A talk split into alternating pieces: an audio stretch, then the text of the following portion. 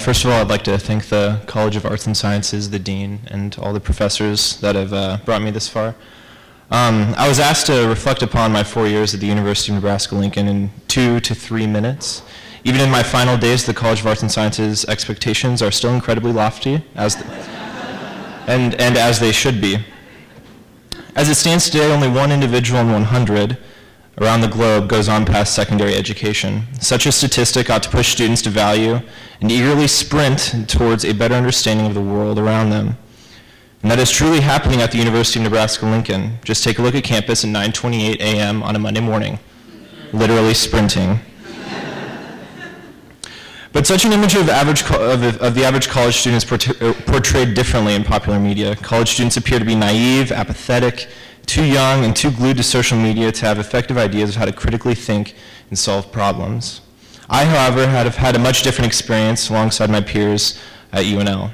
Beginning in January 2013, I started working roughly 30 hours per week as a refugee case manager at the Department of Refugee Resettlement at Catholic Social Services contracted with the State Department, where we resettled roughly 60 to 70 families from countries such as Iraq, Burma, and Sudan every single year.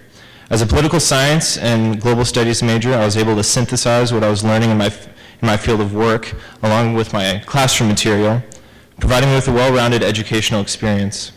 I immediately became interested in security studies, international politics, state building, but most importantly, how I could someday play a role in addressing international conflicts and peace building. But what was most fascinating was the amount of students beginning to approach me after class looking for opportunities to donate time out of their busy schedules to spend a few hours each week with individuals who speak little English and are of an entirely different cultural background. And so in 2013, I started a campus-based initiative called Lincoln Friends of Refugees, a program that aims to create mutually beneficial relationships between new refugee families and college students. To this day, there are dozens of arts and science, art, arts and sciences college students that spend time once a week or more with families across Lincoln, shaping the way they not only view the world, but how they as individuals can actively serve their community as responsible, responsible proactive global citizens. It is this example I point to when measuring the value of the collegiate experience one may have at the University of Nebraska-Lincoln.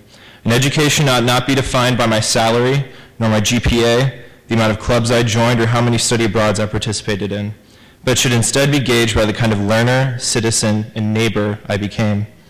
Standing here today, I'm more curious than ever before in my life. I'm eager to continue learning, but more importantly, learning how to learn, an aspect of higher education that cannot be taught explicitly, but can only be, only be encouraged through interdisciplinary opportunities provided by the institutions like UNL. So I'd like to thank the, the college, my professors. I wouldn't be the same uh, than I was four years ago. So thank you.